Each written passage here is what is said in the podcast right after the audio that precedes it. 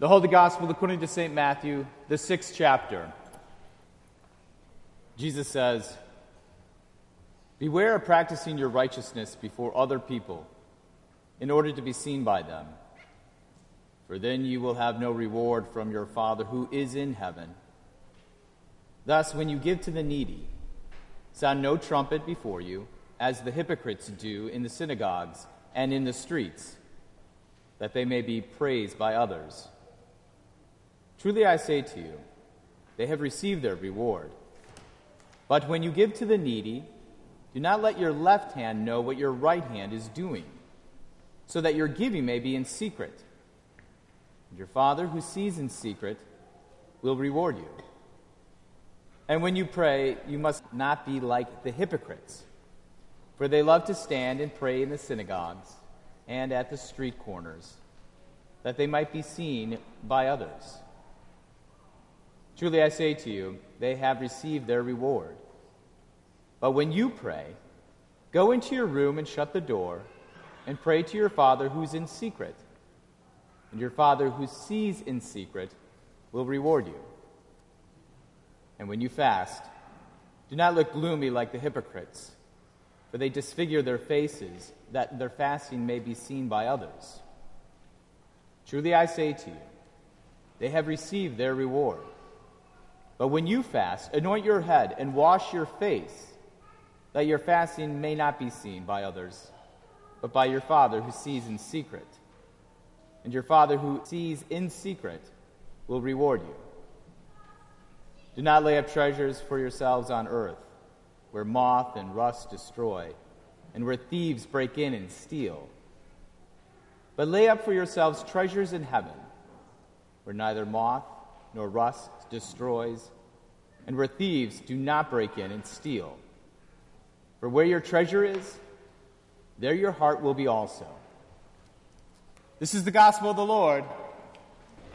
In the holy name of Jesus, Amen. You cannot muster up faith. You cannot, by your own reason or strength, believe. The Holy Spirit must call you, enlighten you, and sanctify you. The Holy Spirit must fill you with trust that God is merciful and forgives your sins. You cannot create that trust. You cannot even lay the groundwork for it.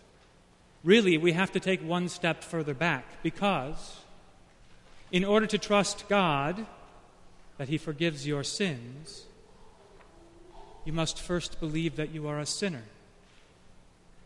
In order to receive life and salvation from God, you must first be dead.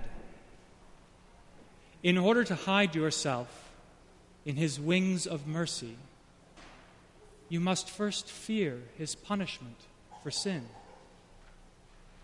But you cannot muster any of that on your own. You cannot bring yourself to feel sorry for your sins you cannot decide to fear God, since by nature we do not fear Him and live our lives well enough doing just as we please. We're not helped by the world that we live in, which loves to imagine that if there is a God, He's the kind of God who winks at sin and excuses human weaknesses. That kind of a God is comfortable for us. He lets us carry on. He's okay with us just as we are and does not require us to change. But his disinterest in our sin, his disinterest in punishing it, also means that he cannot forgive it. His lack of concern for the peril that we are in means that he cannot and will not rescue us. A God who winks at sin and makes excuses for human weakness would never be moved by sin to sacrifice his son. That's not the God who speaks through the prophet Joel. The Lord, who just before our Old Testament lesson declares this warning Blow a trumpet in Zion, sound an alarm on my holy mountain. Let all the inhabitants of the land tremble for the day of the Lord is coming. it is near. A day of darkness and gloom, a day of clouds and thick darkness. The day of the Lord is great and very awesome. Who can endure it?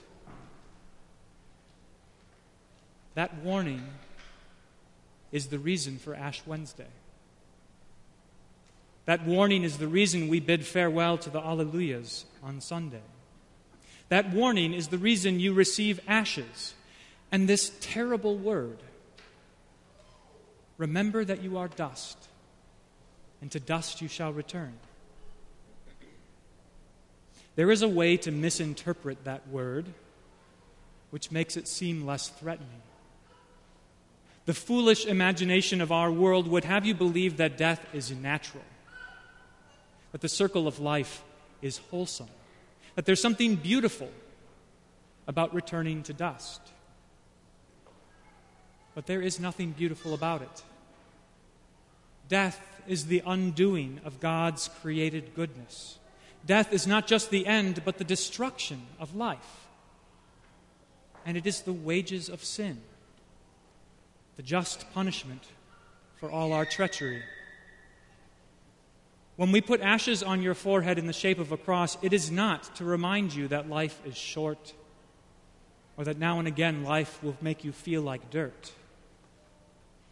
It is to remind you that you have a jealous God who hates sin.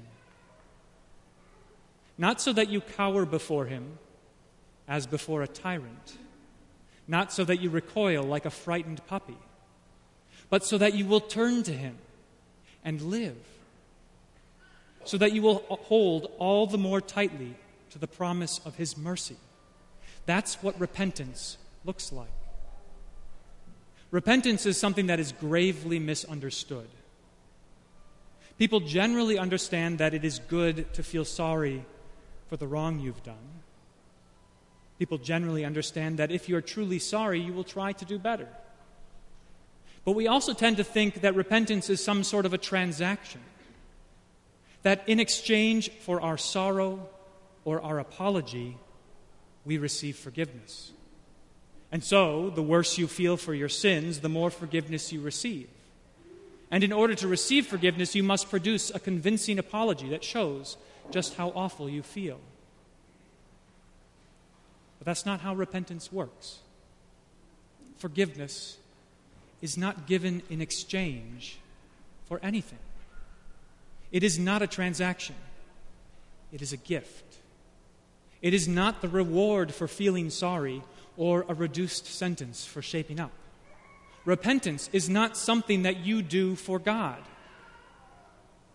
Repentance is something God does to you so that He can show you His mercy.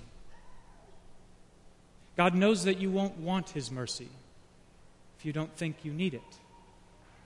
He knows that your heart cannot love Him as long as your treasure is here on earth. He knows that you cannot trust Him if you do not also fear Him. And so He shows you your sins, and He shows you His justice and he lets echo throughout history those words that he spoke to Adam and Eve In the day you eat of it, you will surely die. Remember, you are dust, and to dust you shall return. But that memory is not something that you can produce, it also is a gift. Sorrow over your sins is not something you can conjure you can't make yourself feel bad. Even if you could, God would not be impressed. The Holy Spirit, who is the giver of all good gifts, works repentance in your hearts by God's word.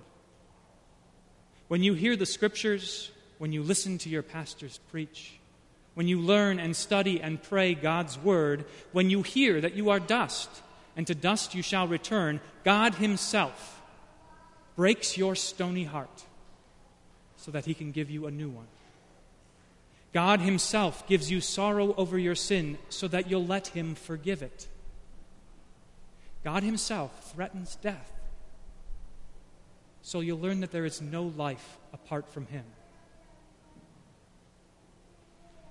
When we put ashes on your forehead in the shape of a cross, it is to impress upon you that now is the day of repentance.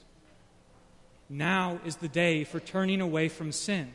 Tomorrow is not promised in this world. Later this evening is not promised. What is promised is a day of darkness and gloom. So rend your hearts and not your garments. Rend them now.